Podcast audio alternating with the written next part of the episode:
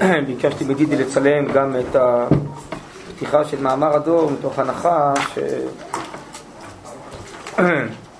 לרובכם אין את זה קל.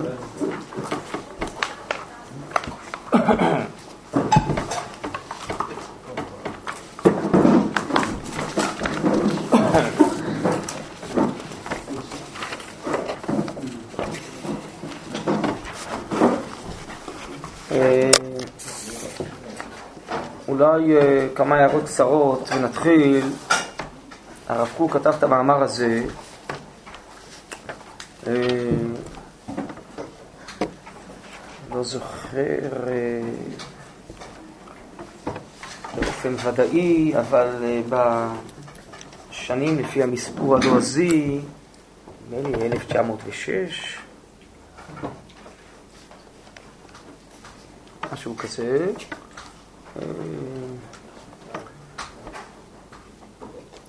הייתה כבר התנועה הקומוניסטית, והיו יהודים שהשתתפו בזה, והיו פרעות, אה, והיו רדיפות.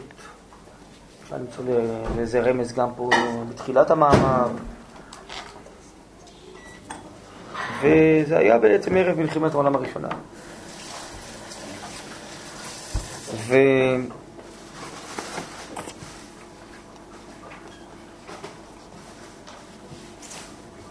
המאמר הזה נכתב, ככה הרב ציודה אה, מסביר בזה מכתב,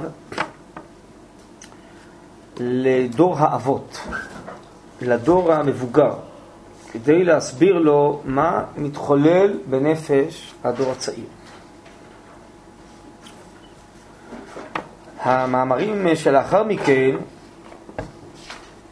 העונג והשמחה, כל מה שממשיך כאן בעקבי הצאן, הפחד, המחשבות וכן הלאה, ובוודאי לאחר מכן המאמרים, עבודת אלוקים, דעת אלוקים ועבודת אלוקים, זה נכתב כבר לדור הצעיר. ומה שיהיה... ינסה הרב בעצם במאמר הזה לעמוד על סודו של הדור, והוא יסמן בו דברים מיוחדים.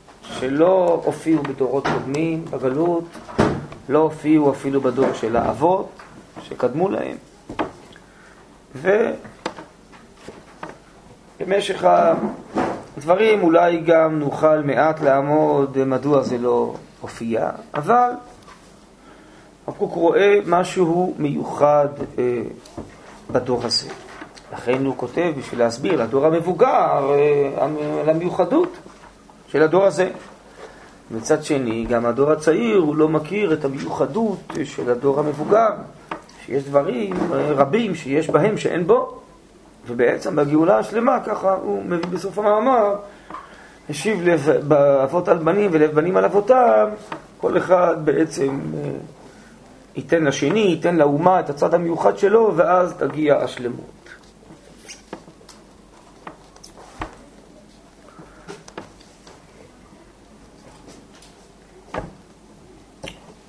עכשיו, המאמר הזה הוא נכתב בצורה אה, ספרותית, זה לא אה, כמו פסקאות בקבצים בספר אורות, שזה פסקאות קצרות, כמו איזה מורסים קצרים בעצם למביני מדע, לתלמידי חכמים. זה בעצם נכתב קצת באופן יותר קליל לכלל העם. כדי להסביר בצורה יותר פשוטה, אף על פי שיש פה חלקים אה, קשים גם בתוך המאמר הזה, אבל ברובו זה בצורה יותר כלילה. ולכן יהיו גם כן, ודאי בהתחלה, קצת כאלה ביטויים ספרותיים כאלה, כדי, אה, כדי שהקוראים ישתייכו לזה. אבל אני חושב שלהבין את המאמר הזה, מה הרב ראה מול עיניו, זה בכלל לא פשוט. ואני גם חושב שרבים הטועים בהבנת המאמר הזה.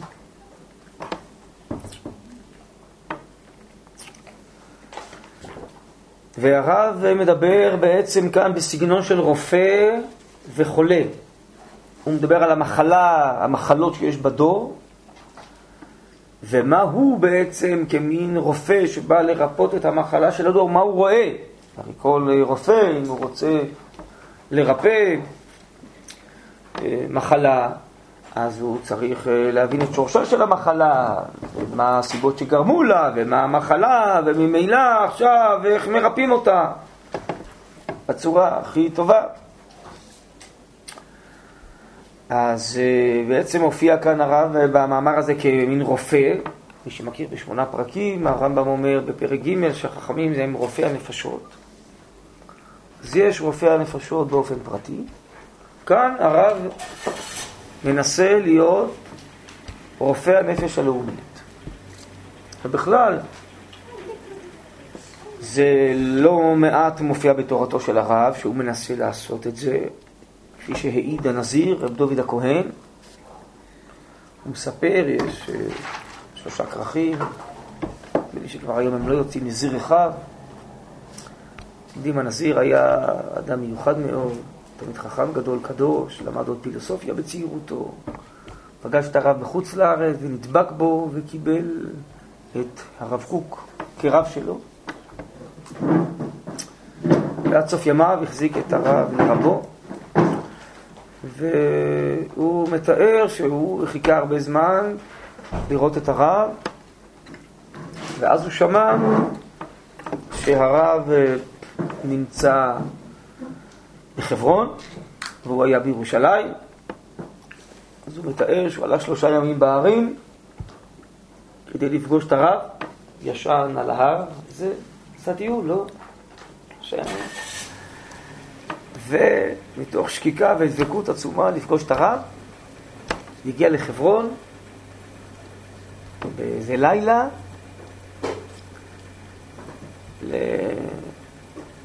למחרת בבוקר הוא פגש את הרב. אבל בלילה הוא הספיק לראות את הספר ליקוטי מאמרים, מי שמכיר, של בעל התניא, של חב"ד. ראיתם איזה פעם זה ספר? אב קרס, ספר גדול, שם, של אה, בעצם אה, דברים עמוקים, סודות, רזים. והוא אומר, למדתי, גמרתי את כל הספר הזה באותו לילה. גמרתי את כל הספר אותו לילה. הבוקר נפגשתי עם הרב, ואז אמרתי לרב שאני רואה שהרבה מתורתך לקחת מחב"ד. אימא של הרב זה הייתה מחב"ד, דרך אגב, אימא של הרב קוק. אז הרב אמר לו, נכון, יש הרבה יסודות, לקחתי מחב"ד, בעצם הרב לקח מכל התורה כולה. למשל, אחד הספרים שמוזכרים הכי הרבה בעין היד. אתם יודעים מאיזה ספר? הכי הרבה מוזכר הספר הזה בעין היד. אתם יודעים קצת עין היד? אה? היה מביא עם כל מיני מקורות, נכון, איזה מהרס"ג, איזה מרבינו יונה, כל מיני ספרים. מה הספר שמוזכר הכי הרבה? לא חושב. מורה נבוכי. הכי הרבה מורה נבוכי. אז כשהרב הוא בלול, כלול עם כל התורה כולה. אבל הרב אומר, כן, באמת, אתה צודק, לקחתי הרבה דברים מחב"ד גם. אבל הרב תמצת ואמר, ההבדל ביני לחב"ד זה שאני בונה האומה. ככה הרב העיד על עצמו. אני עסוק מבניין האומה, הוא התכוון לבניין רוחניות של האומה. הרב סעודה בכלל היה אומר שהרב את כל תורתו כבר סיים בחוץ לארץ. למד את כל התורה כולה, כבר לא זוכר באיזה גיל הוא עלה ארצה להיות הרב אה, של יפו, אולי... אה, הוא היה בבויס כבר רב בגיל צעיר מאוד, 18, 20, היה כבר רב בבויס, בזימל, בחוץ לארץ. ליפו הוא עלה בגיל 30 ומשהו. סטודה היה אומר, הרב סיים את כל תורתו בחוץ לארץ, נגלה ונסתר. אבל בכל זאת התחדש משהו בארץ ישראל, כמובן, הלך והתעלה כל חייו, אבל שהרב ראה את התהליכים ראה את הנפשות, ראה מה מתחולל פה, ידע לסמן שזה זה. מה שכתוב בכל הספרים, בכל התורה, עכשיו זה מתנוצץ, עכשיו זה מתחיל להופיע. לכן המאמר הזה מאוד קשור לזה. קשור ממש למעבדה הפנימית של הרב, שמתוך כל לימוד התורה שלו, עכשיו בא לבנות את הרוחניות של האומה ולהסביר באיזה שלב אנחנו נמצאים בהתפתחות הרוחנית, בהתעוררות המוחות, ומה בעצם אה, הדור צמא, צריך, מבקש, מה המזון הרוחני המבריא שלו, מה עתידים להיות השלבים הבאים, ולאיפה תלמידי החכמים צריכים להוליך ולהדריך ולהעיר ולהעירים את עם. והייתי אומר, המאמר הזה הוא בעצם אה, מורה הדרך לכל העניין הזה. וסביבו אבל, כדי להבין אותו צריך, אני חושב, ללמוד בלי נדר הרבה הרבה פסקאות אחרות אצל הרב. אין סוף פסקאות קשורות לסוגיה הזאת. ממש, אין סוף, אי אפשר לספור, אני חושב. בהמון ספרים, בהמון כתבים. והרבה חשבונות שלא נמצאים פה, נמצאים באותן פסקאות, צריך לצרף אותם, כי אחרת אה, גם בזה עלולים לטעות ולחשוב שרק החשבון הזה נמצא ולא עוד חשבונות. אבל בכל אופן, פה יש חשבון מרכזי מאוד. שהרב ראה כמין מישהו שכמו הרופא אה, שרואה את החולה ובודק אותו ומאתר איזה תהליכים עוברים עליו ומה שורשיו וממילא מנסה לרפא ולכוון ולתקן. אז מתוך כל האוצרות של התורה, והרב במסגרת תקנה מסביר לריב"ז שם, שמי שעוסק בתורת חסד, הוא יודע להביט בפנימיות הנפשות ולקרב אותם, להיטיב אותם, לא כל אחד מסוגל. יש כאלה שעלולים אה, מתוך קרבה לאנשים מסובכים אה, להסתבך גם הם, ולכן באופן טבעי הם מתרחקים, ככה הוא מסביר את זה.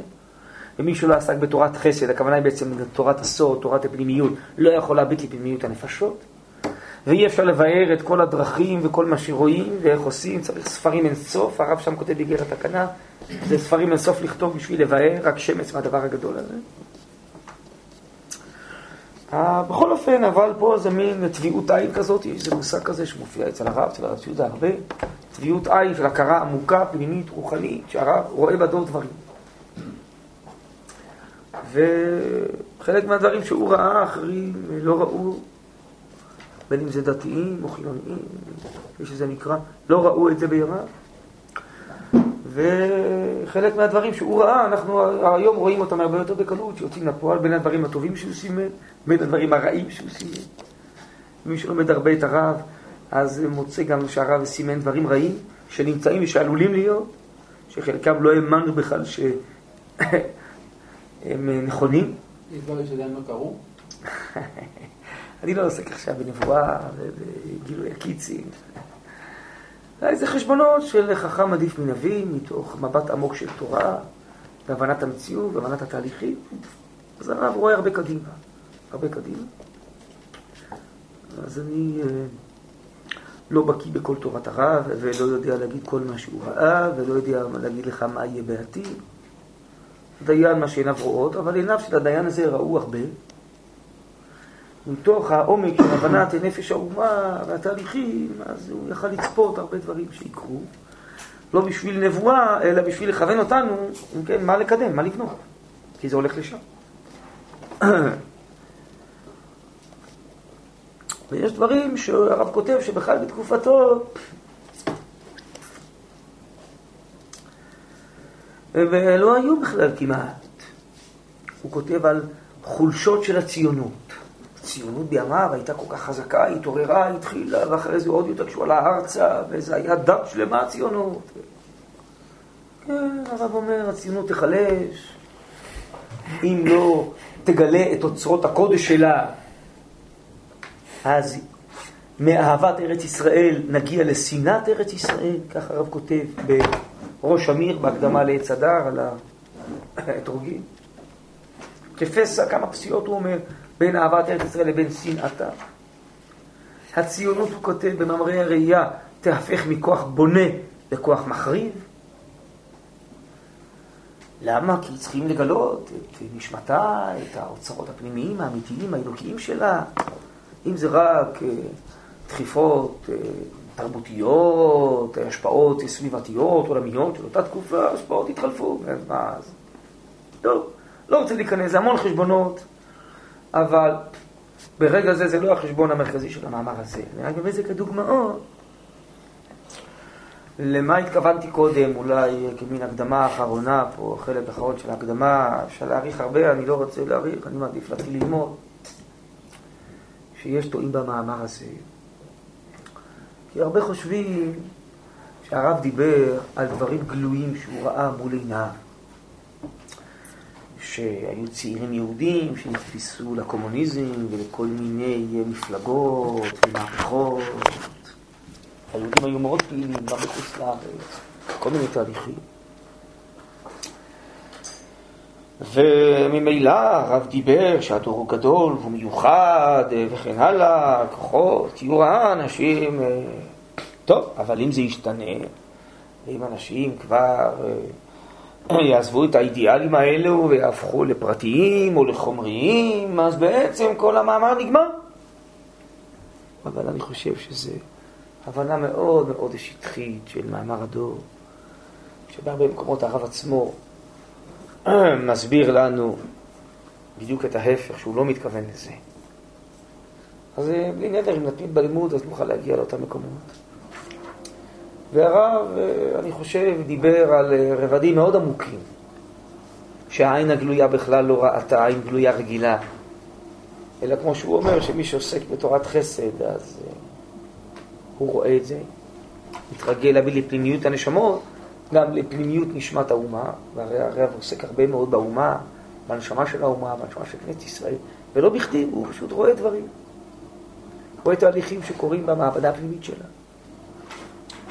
לכן הוא דיבר על רבדים מאוד מאוד עמוקים, שבכלל לא היו גלויים לעין כל והפוך. הצד הגלוי שלהם התראה לעיתים הפוך לגמרי. והרב מחשבן את זה בלא מעט פסקאות.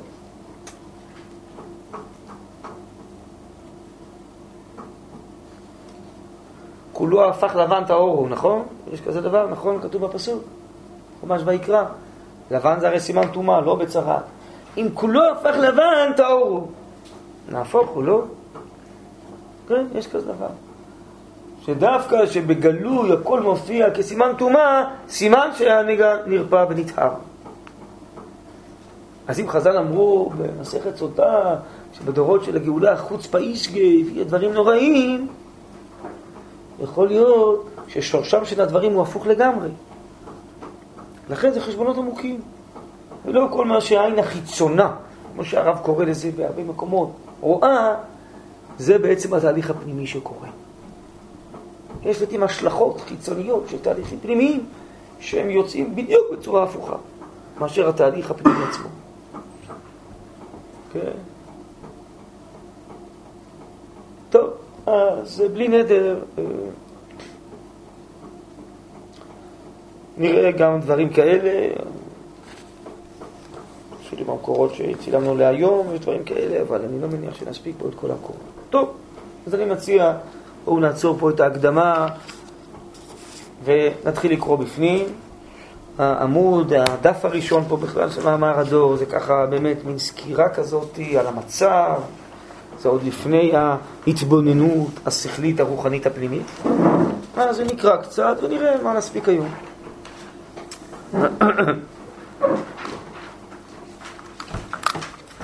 המחור הגדול, המדכא את הנפש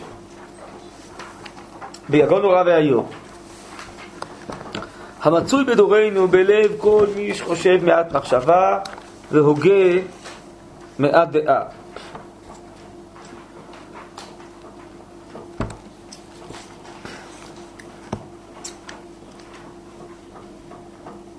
בייחוד אם הוא גם כן מוכשר לקבל הרגשה עדינה וישרה בלבבו, אין לתאר ולספר. בעצם יש איזה מכאוב ותסכול נפשי בדור. והרב לא מדבר כאן על כל הגזרות, הרדיפות והשמדות שהיו, זהו, יתאר את זה טיפה בהמשך ברמז. הרב מדבר באמת על איזה תסכול של חוסר נחת, איזה זעם פנימי על עצמנו שהיה באותו דור. נדבים ונמוגים הננו למראה דור שלם, אבות ובנים יחדיו של אומה שלמה. המתהפך בחבליו, סליחה, בעינות נוראה ומצוקי שאול. והכאב כל כך גדול, עד שנוטל ממנו גם כן את כישרון הדיבור. נכון, לפעמים אדם מתוסכל, אדם כועס, והוא ככה סוער בתוך עצמו, אבל הוא לא מסוגל לדבר ואפילו להשכיל בתודעה העצמית שלו ולבאר לעצמו מה עובר עליו ומה מפריע לו ומה כואב לו, נכון? הרי כתוב דאגה בלב איש ישיחנה. אז חז"ל אומרים, או לאחרים, נכון? או ישיחנה מדעתו, ישיחנה לאחרים, כי לפעמים זה שאני מצליח לספר מישהו אחר, זה גורם גם לי להבין מה עובר עליי. אז פה מין תסכול פנימי כזה, שכואבים וכועסים, ולא יודעים בעצם להסביר מה עובר עלינו, מה הבעיה שלנו. והכאב כל כך גדול, עד שנותן ממנו גם כן את כישרון הדיבור, איננו יכול בשום אופן אפילו לספר את צרותיו. בדיבור מובן ומבואר, שזה בוודאי יהיה מקל הרבה, הממתיק במידה הגונה את מידת צרות לבבו הרחבות. יש לו דיבור, אבל לא לספר נגעי לבבו, מה נרווח לו? כי אם לבזות ולחרף, או להתקצף ולקלל, כמובן, לבזות או לחרף אחרים, אולי גם לעיתים אה, להתקצף ולקלל את עצמו על מצבו. ההצרה, הצרה, סליחה, האיומה הרוחנית והחומרית יחד. אוי, החשיכה את עולמנו. נטלה את זיו הכבוד מחיינו. לכן הערתי קודם שזה קצת צורה כזאת ספרותית של כתיבה, נכון? אנחנו פחות מכירים את זה מפסקאות אחרות אצל הרב.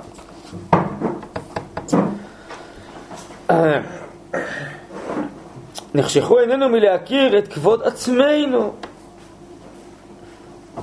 ירד עוד לעומק השפל של ביזויי עם, שהחרפות, הגידופים והקללות, וכל תכונה זוהמת וקצופה ולחמה מתמידים.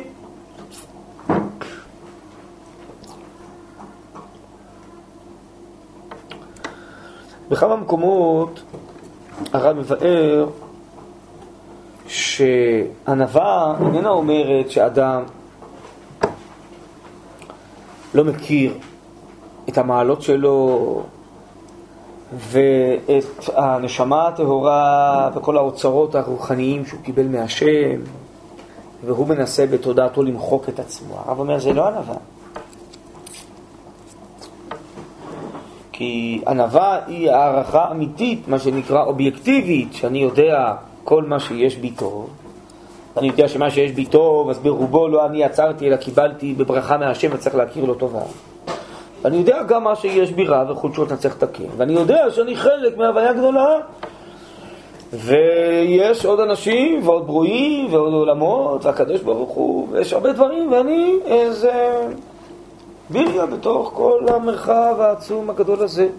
זה הכרה מציאותית, זה ענווה.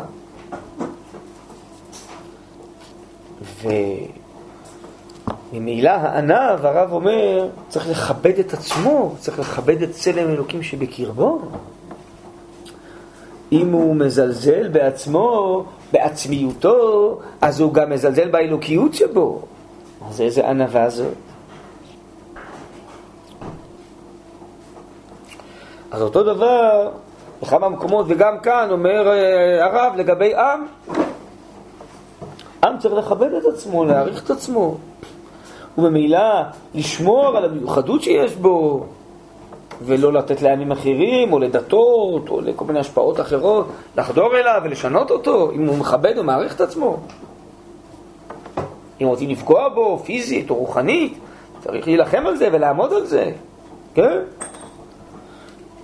מי שלא מעריך את עצמו, אז הוא מרגיש שהוא אוויר, אז אין לו על מה לשמור, אבל אז הוא לא מציאות.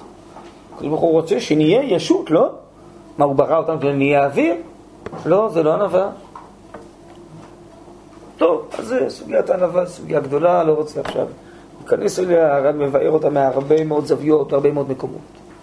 אבל העניין שלנו בעצם הרב אומר, אנחנו לא מעריכים נכון את עצמנו. וחלק גדול זה בגלל כל האנטישמיות והביזיונות והחרפות, שכל העמים מחרפים אותנו ומבזים אותנו ושונאים אותנו, אז זה גם משפיע עלינו, שאנחנו מתחילים לחשוב שהם צודקים. אנחנו לא מעריכים את עצמנו.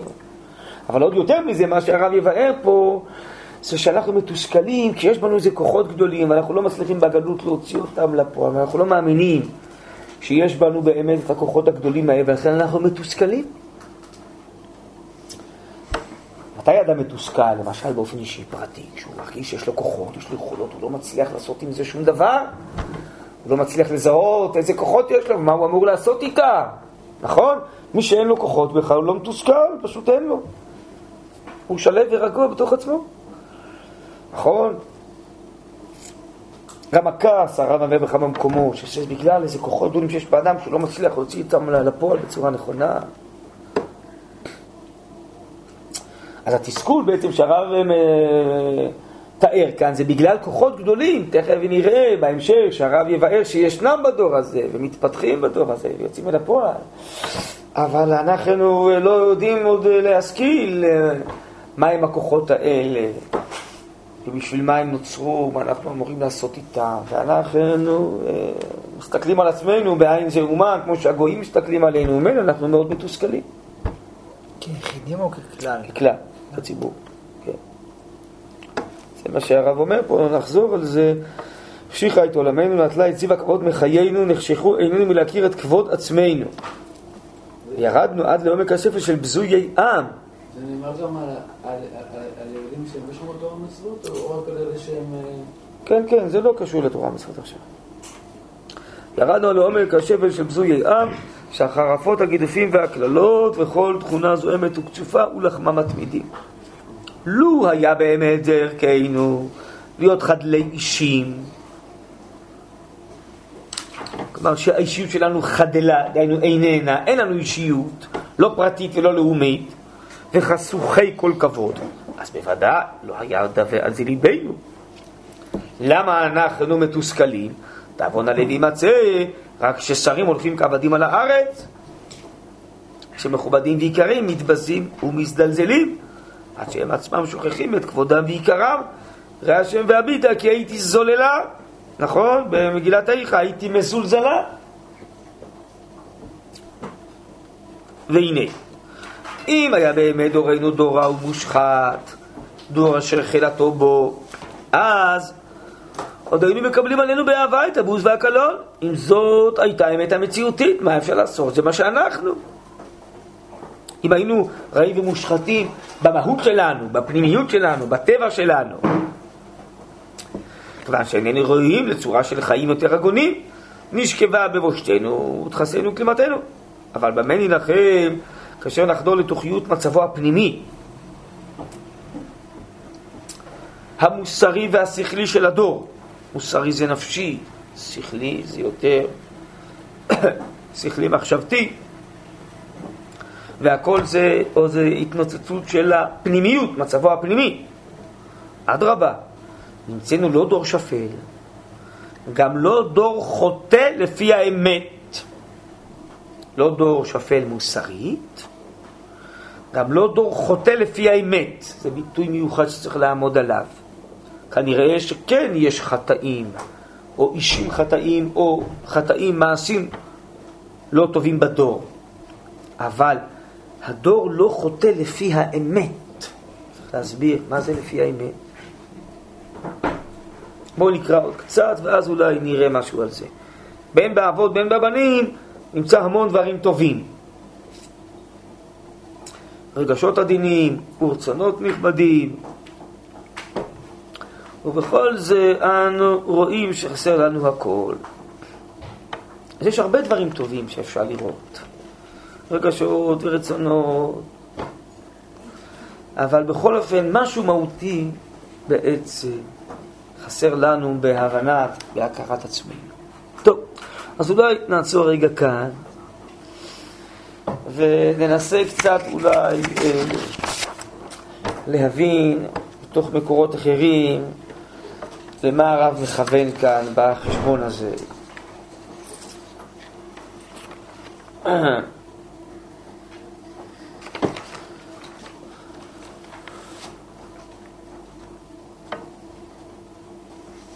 טוב, בואו נראה אולי את איגרת של"ב, זה משהו מאוד יסודי, מאוד יסודי, קצת עמוק וקצת קשה, ואני לא יודע להסביר ולהבין פה את כל מה שכתוב. אבל בכל אופן זה נותן איזה כיוון, אני חושב שזה יבהר קצת המשפט הזה, מה זה לא דור חוטא לפי האמת. אני מקווה אולי את הספר שלי.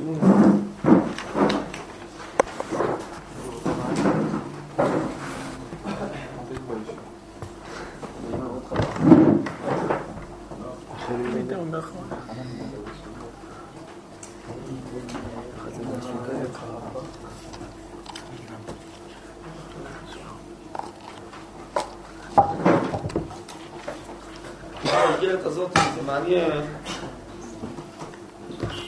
לא יודע אם אתם לומדים, רגילים, אה, התחלתם ללמוד איגרות. אה. יש פה אוצר עצום של דברים באיגרות. התייחסויות להמון נושאים, יש איגרות קשות, יותר עמוקות, יש אחרות.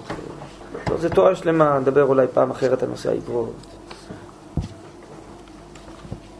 הרבה שימושה של תורה מעבר לתכנים.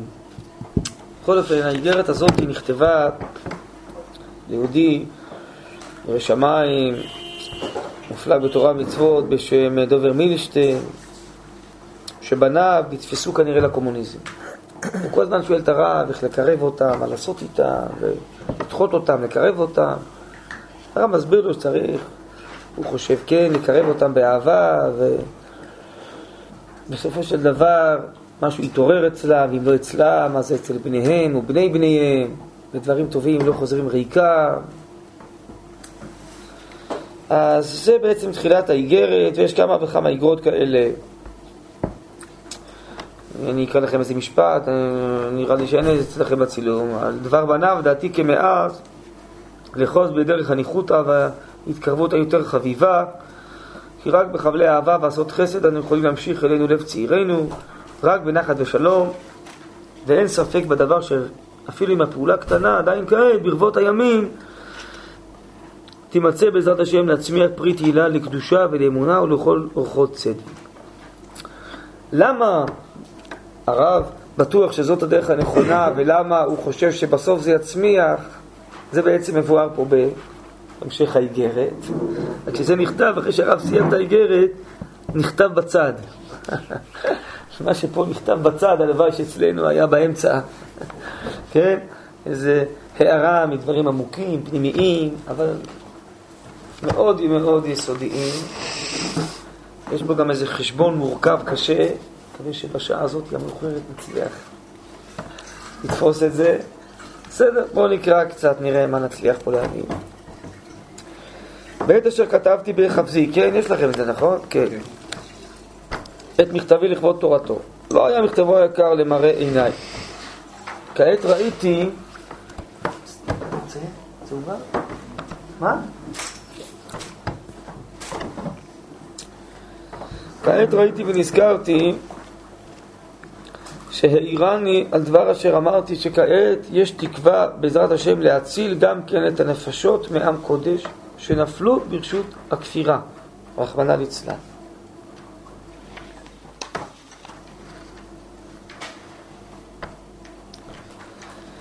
ולא יעצור זה מה שאמרו חז"ל, על זה כל באיה לא ישובון. חז"ל אמרו את זה על אמינות, על הנצרות, שמי שנתפס שם, אז אה, לא יצליח אה, להיחלץ ממנו. אבל הרב אומר, הדורות שלנו הם אחרים לגמרי. ופה הרב יעשה חשבון פנימי, רוחני. ש... שנייה, שנייה, בלי קושיות. בוא, עכשיו צריך קצת לשמוע. לא, לא לדבר ולהכניס את ההבנות שלנו, בוא, צריך להקשיב קצת. להקשיב לדברי הרב. ולוואי שנבין משהו מתוך מה שנקשיב. אחרי זה, מה קורה היום, לא יודע, מה העיניים שלנו רואות היום, בוא. יש לנו עוד כמה מאות קילומטרים לעבור בין המאמר של הרב לבין היום. אז בואו, במחילה, אני מבקש, בינתיים בשיעורים האלה, אל תשליכו את זה על היום, בסדר? כי אם לא, ננסה להיכנס למעבדה הפנימית עם הרב, מה הוא רואה בדור, גם לא נוכל אחרי זה לחשבן את היום. ותאמינו לי שאחרי זה, בלי נדר, אפשר וצריך וחייבים לעשות את החשבונות שלנו. לפחות להבנתי הדלה, הדברים שהיום הם בדיוק יוצאים מתוך מה שהרב כותב כאן. אבל זה עוד, יש פה, אם לא מאות, אז כמה אלפי קילומטרים. כן? להסביר איך זה עובר מפה לפה. אז במחילה זה דברים מסובכים, מורכבים, ארוכים. אז לא המבט שלנו, מה שהוא רואה היום, וזה שהוא מטייל בקניון, עכשיו יסביר לו את הפסקה של הרב פה, מאמר הדור או הפסקה הזאת. אז במחילה, בואו, אני מבקש אה, לצאת לחופש, להשתחרר מהשיעבוד הזה עכשיו. כל מה שרואים היום, בואו נקשיב קצת למה שהרב אומר. בסדר, אחרי זה בלי נדר נגיע. אז הרב אומר שפעם באמת היה מצב כזה של השפעות רעות על האדם, שמי שנתפס להם, על זה אמרו חז"ל, כל באיה לא ישובו. אבל כעת זה לא ככה.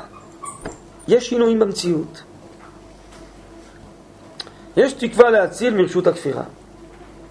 למה?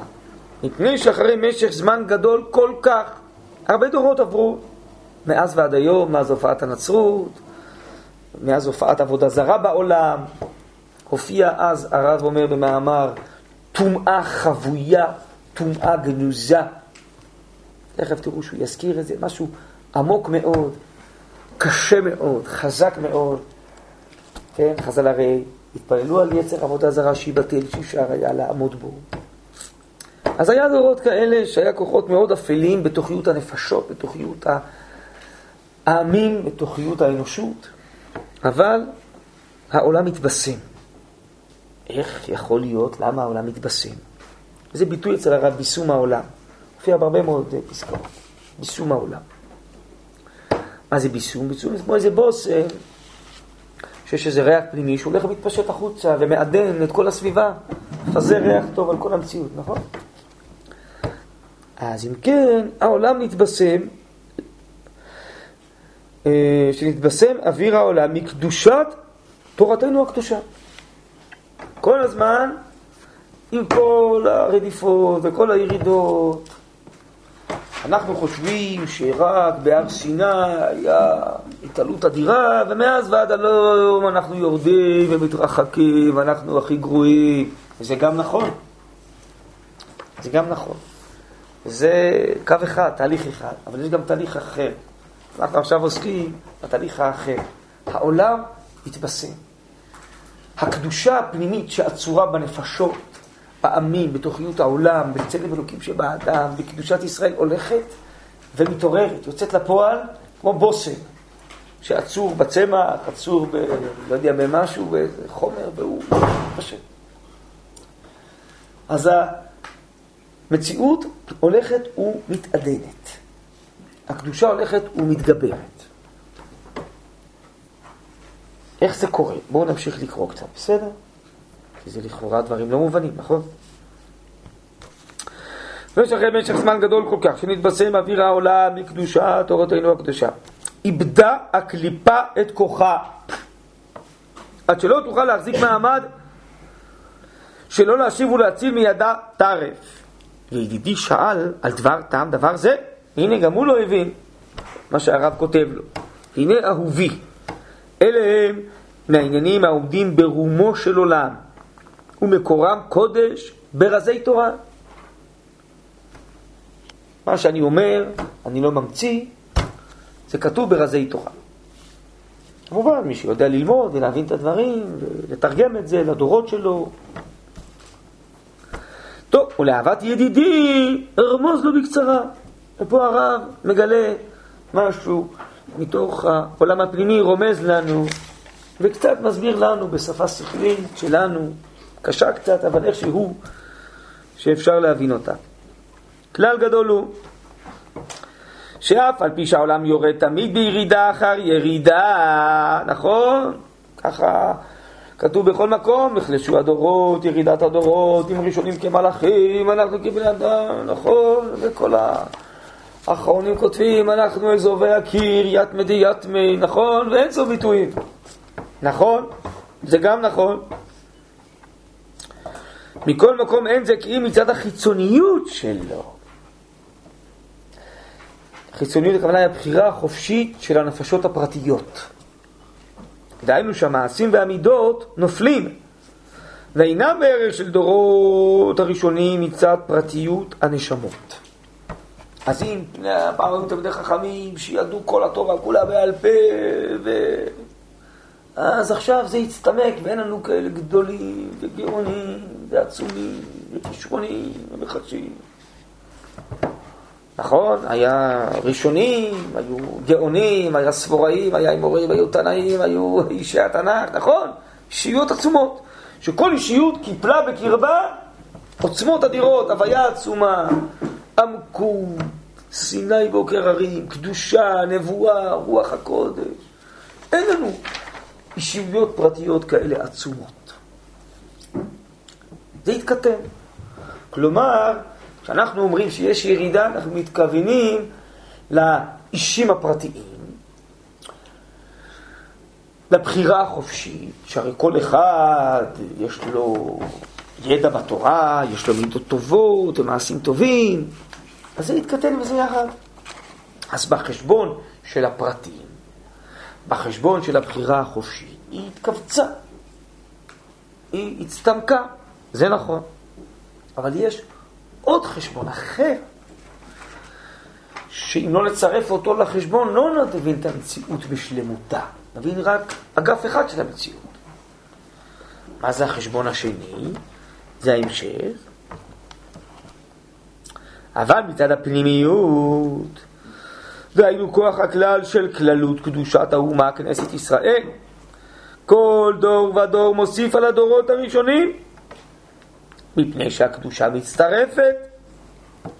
ונמצא שהקדושה של מיעוט תורה ומעשים טובים של דורות האחרונים מוסיפה אור לשעבר גם כן. ועבירה אין לה פירות ולא צירוף. בסוד התפרדו כל פועלי עוול. אני אעצור רגע פה, אני אנסה להסביר כפי יכולתי בלשוני. הרי אנחנו, המיליונים של הדור הזה, אנחנו בני המיליונים של הדור הקודם, והם של הדור שקדם לו. עד אבותינו, אברהם, יצחק ויעקב. עד לאחר מכן הדור של יציאת מצרים, נכון? אז בעצם יש איזו אה, הוויה רוחנית עצומה שזורמת בין הדורות. שכל פעם מיליונים אחרים בעצם נושאים אותה בקרבם, נכון? הרי אנחנו אומרים, עם ישראל קיבל תורה מסיני. אבל מי זה עם ישראל? אלה שהיו אז. אז זה לא אנחנו, אז אנחנו לא קיבלנו תורה מסיני. אז מה תגיד, האבות שלי? בסדר, האבות שלי מבחינה פרטית זה לא אני. זה כמו שיכול להיות אבא צדיק ובן רשע, אבא רשע ובן צדיק, לא? אז זה הם קיבלו תורה, אני לא קיבלתי, לא מחויב. לא, התורה אז הופיעה כשכליות עליונה על נשמת הדור של הר סיני, על נשמת כנסת ישראל. והנשמה הזאת היא הולכת ומופיעה במיליונים אחרים כל הדורות. כלומר שזה זרם פנימי בכל הדורות, קוראים לו בפסוק נצח ישראל. לא ישקר ולא ינחם, כי לא אדם הוא להנחם. עם ישראל נצחי, אבל כל 120 שנה מתחלפים כולם, לא כל המיליונים. בינתיים שיש מיתה בעולם. אז מה זה נצח ישראל? זה הפנימיות. הלוז הפנימי, נכון? הרוחניות הפנימית של האומה. סגולת האומה, קדושת האומה, איך שלא תקרא לה. משהו רוחני פנימי, שלא רואים אותו בעיניים. זה בעצם כנסת ישראל, הכינוס של כל המיליונים, של כל הרוחניות של כל הדורות. בסדר? זה נשגב. זה מתנוצץ, זה מופיע בכל דור, במיליונים אחרים. אומר הרב, לא רק שזה מופיע במיליונים אחרים, זה הולך ומתגבר מדור לדור. זה מתעצם אותה רוחניות. מצד זה שזה מדור לדור. שנייה, שנייה, שנייה. זה כל הזמן. זה לא כמין חומר, איזה בלוקים שמעבירים על הכתפיים מדור לדור. זה שפע רוחני שמתעצם כל הזמן, תכף נסביר למה הוא מתעצם. זה גם כתוב פה במילים הקצרות של הרב, אבל זה מתעצם. וכל דור שמעביר את זה לדור הבא, הוא מעביר את זה עם יותר עוצמה מאשר הוא קיבל מהדור הקודם. אז אותה נשמה, אותו זרם פנימי, אותה הוויה רוחנית אלוקי, איך שלא נקרא לה, היא הולכת וזורמת ומתעצמת ומתגברת במשך הדורות. עכשיו, למה היא מתגברת?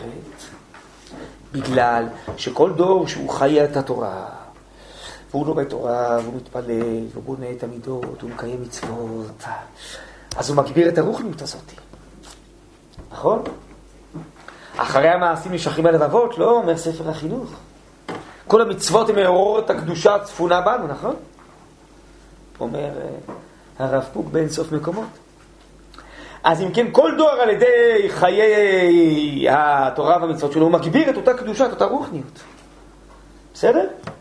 ואז כשהוא מעביר את זה לדור הבא, זה כבר מתוך מה שהוא הגביר את זה בדור שלו, ועכשיו הדור הבא מקבל כבר משהו עוצמתי עוד יותר.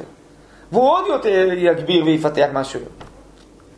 זה נכון אבל, שהדור דעה של יציאת מצרים, הוא פיתח את זה בעוצמות אדירות. כיוון שיש ירידת הדורות, אז הדורות הבאים יפתחו את זה פחות. ישקיעו בזה, יעצימו את זה בפחות עוצמות. בסדר, אבל משהו, קצת הם יעשו. הדורות הבאים, האחרונים, הכי שפלים. משהו טוב הם יעשו, קצת תורה, קצת מצוות. משהו הם יעשו. אז יתגבר עוד קצת. נכון? אבל תקשה, אבל יעשו גם עבירות. אומר הרב, כן, אבל התפרדו כל פועלי עוול, עבירות לא מצטרפות. עבירה זה בעיה פרטית של האדם. אומר הרב אורות התשובה, זה מסך בינו לבין הקדושה. עוונותיכם היו מבדילים ביני וביניכם. את החטאים של האדם הוא לא יכול לתרום לאומה. הוא לא יכול, לא לשאול, הוא לא יכול לתרום לקדושה, לזרם הפנימי. אי אפשר לתרום את זה. זה רק שלך, זה רק חוצץ בינך לבין המציאות. זהו. עבירות לא מצטרפות. רק קדושה, רק מצוות מצטרפות. הן מגיעות במגע עם אותה הוויה ומעצימות אותה. עבירה זה חסימה בפני המציאות. זה לא פועל שום דבר על המציאות. כל עבירה הכי חמורה לא יכולה לטמא את הנשמה. הנשמה תמיד טהורה. אלוקיי זה תמיד טהורה. אותו דבר נשמת האומה. בסדר? ולכן בעצם רק המצוות והקדושות פועלות על הנשמה הכללית, לכן היא תמיד מתגברת. כי אפילו אם דורות קודמים ירדו מצד פרטיות הנשמות והבחירה החופשית, אבל מה שהם פעלו קצת הגביר את הנשמה הכללית. והיא עצמה, הזרם הפנימי הכללי, התגבר. לזה קורא רב צדוק הכהן מלובלין, בספר רסיסי לילה. הוא קורא לזה דורות האחרונים לעומת דורות ראשונים, ננס על גבי ענק. מי יותר גבוה? את מי שואלים מה מזג האוויר? את הננס, לא? שיושב על הענק, אבל הוא לא היה כל כך גבוה אם הוא לא יושב כתפיים של ענק, נכון? אז הענק זה דור דעה, זה הדורות הראשונים. אנחנו, יד ודיית ודורות האחרונים, אנחנו נס. אם באים להעריך אותנו לעומת הענק, אבל בסופו של דבר הקצת שלנו הוא יותר גבוה מהענק, נכון? הוא התגברות כוח הענק עוד יותר, פיתחנו את זה קצת. בסדר? לכן הוא אומר, מה נעשה לגבי ענק? בואו תראו אותי במילים עוד פעם, במשפטים, איפה זה כתוב. נראה לי שזה מה שכתוב פה. אבל מצד הפנימיות, דהיינו כוח הכלל של כללות קדושת האומה כנסת ישראל, כל דור ודור מוסיף על הדורות הראשונים. מפני שהקדושה מצטרפת, ונמצא שהקדושה של מיעוט תורה ומעשים טובים של דורות האחרונים מוסיפה אור לשעבר גם כן, לשעבר הכוונה היא מגבירה את מה שכבר נמצא, מה שכבר פותח לשעבר. אלא מה נקשה, אבל יש גם עבירות, עבירה אין לה פירות, ולא צירוף, היא לא מצטרפת, בסוד התפרדו כל פועלי עוול, כן? החטאים, העבירות לא מצטרפות, לא מתחברות.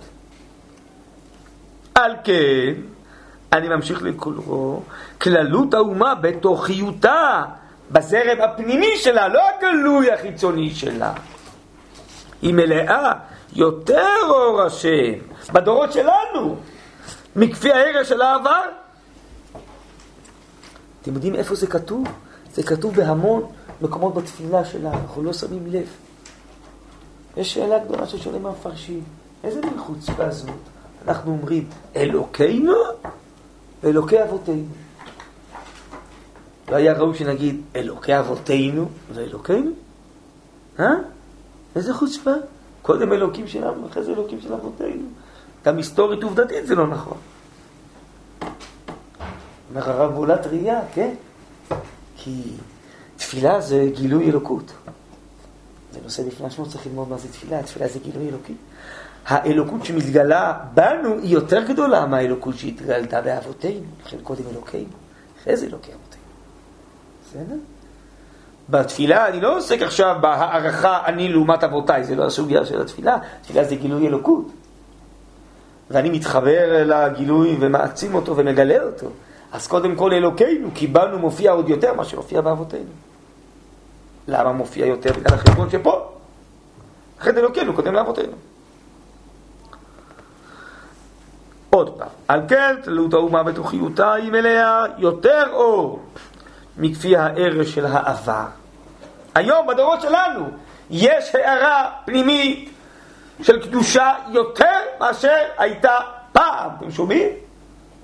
ברור שבגלוי לא רואים את זה בעין רגילה. אבל הרב מגלה לנו מה באמת נמצא בתוכיות הדור, בתוכיות המציאות. אלא, כן, כמו אבל, שאין הדבר נגלה לעין, עד במשיח צדקנו במהרה בימינו. לא רואים את זה, זה יתגלה בגאולה. כי מה זה גאולה? מה המשיח בא? הוא בא להוציא לפועל את כל הכוחות הפנימיים שגנוזים בנו. מה זה לגאול? מישהו בשבי ואתה פודה אותו, גואל אותו, מוציא אותו מהשעבוד, מהמיצה, לחופש, נכון? זהו. המשיח הוא בגאולה, הרוחנית הפנימית הזאת שגנוזה בנו, תתעורר, תצא לפועל. אלא שאין הדבר נגלה לעין עד בו משיח צדקנו, במהרה בימינו. שיצא מיכל כן ציפור. לא, זה ביטוי ברזים. כלומר, הנה הרב מבאר את הביטוי, וכל הקדושות שבכוח יגלה בפועל. ואז ראו כל בשר ויחדיו, אז יראו כל בשר. היום רואים את זה רק בעלי ארזים. לעתיד עבור כולם יראו. טוב, אז מה זה עוזר להסבר לרבי דובר מילשטיין, שהרב אמר לו שעכשיו אין כוח לקליפה ולתרומה כמו פעם? עכשיו הרב יבהר לו מתוך הדברים למה הוא התכוון. בואו נראה. ועל כן, בזמן שהיה רחוק מגאולה, היה אפשר לקליפה להתלבש באמונות רעות בפועל, כמו עבודה זרה בכישוף, ומינות, מינות זה הנצרות, היא גם כן אמונה רעה, תמציתה יותר רעה של עבודה זרה. כשהיא בולעת איזה נפש, סובבת היא אותו במצוא דין, ומוצצת את דם החיים הרוחניים שבנשמתו, רחמנא ליצלן. בסוד סממית בידיים תטפס, תתפוס. אבל בזמן הקרוב לגאולה, שזה כבר הדורות שלנו, אין כוח לקליפה להמציא אמונות רעות. למה? כי אמרנו שהקדושה התגברה. זה נקרא ביסום העולם, שהקדושה הפנימית שבו מתגברת כל הזמן. אז אה, יש, הרב אומר, קדושה גנוזה וקדושה גלויה. יש טומאה גנוזה טומאה חבויה וטומאה גלויה. אם בפנימיות של הנפשות, של העמים, של האנושות, התגברה עכשיו הקדושה על הטומאה שהייתה פעם, זה נקרא ביסום העולם. בפנימיותו קודם כל. וממילא אותה קליפה, אין לה את אותם כוחות, אותה טומאה, וממילא גם בהשפעה המעשית הגלויה, היא לא יכולה לצוד נפשות כמו שהצעת אותם פעם. אבל בזמן הקרוב לגאולה אין כוח לקליפה להמציא אמונות רבות. כי אם להקליש, חס וחלילה, את אור האמונה בלב החלישים. לבלבל, להחליש. וחלישות זו, אף על פי שהנלכדים בה חושבים שהיא כפירה. כן, כן, הם אוספים את התורה ואת היראת שמיים וקיום מצוות. והם כמו נתפסים ברשת באין דרך הצלה. וזה נורא מבלבל, וכל חייהם משתנים, וזה נורא ואיום, זה באופן מעשי נורא ואיום. אבל מצד הכוח הפנימי, זה הרבה יותר קל להתקן ולשנות ולעזור לאותם אנשים, מה שהיה כמעט בלתי אפשרי פעם באותם דורות. באמת זה בעיה יותר גלויה חיצונית, זה לא כל כך בעיה עמוקה פנימית, זה משהו הרבה יותר פתיר מאשר פעם. אז זה נראה מאוד לא טוב. כל הכפירה בדורות שלנו, והבלבולים, והחטאים, אבל בכלל, בכלל, זה הרבה יותר קלקולים חיצוניים. אין להם את אותה טומאה ורשעות וריחוק פנימי כמו שהיה פעם.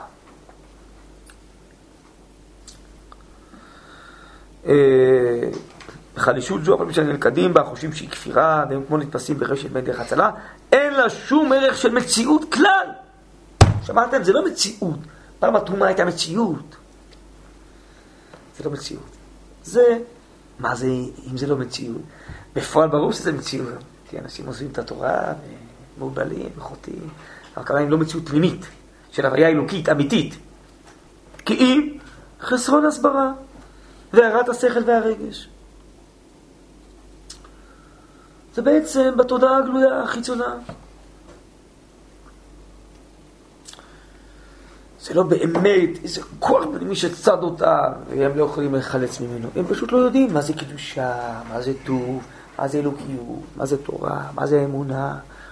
ואם מישהו יעיר להם, יעזור להם, ירומם אותה, יחשוף בפניהם מה זה הקודש, מה זה החיים, בצורה בהירה, יפה, גדולה, של שכל ורגש, אז יכול להיות שהם לאט לאט אה, ישתנו עד כדי שיהפכו לבעלי תשובה מאהבה, מהכרה. על זה נוסד ספר אורות התשובה. אין לה שום ערך מציאות כלל, כי אם חסרון ההסברה והערת השכל והרגש, על כן מיד שמירין להם בדרך השם, על פי דרכי שכל ישר והרגשות טובות, הולך האור ומאיר עליהם, וסופם לחזור למוטב, והם שווה פשע ביעקב, ואליהם יבוא לציון גואל. על כן עלינו להיות בטוחים בחסדי השם יתברך, הזוכר חסדי אבות להביא גאולה לבני בנים, שכל בנינו, ממילא זאת המסקנה שלי מתוך הדברים האלו, אפילו הנידחים העובדים לפי מראית עין, יהיו לימודי השם. כל בנייך לימודי השם, כל בנייך. הכתוב אומר, ובמרחקים יזכרו וחיו את בניהם ושבו. מהמרחקים יחזרו. כי הרע שבהם איננו אלוקים חיצוני. ובתוכיות הנשמה הכל טוב וקדוש. על כן הם מתעוררים לכמה מחשבות של יושר וצדק.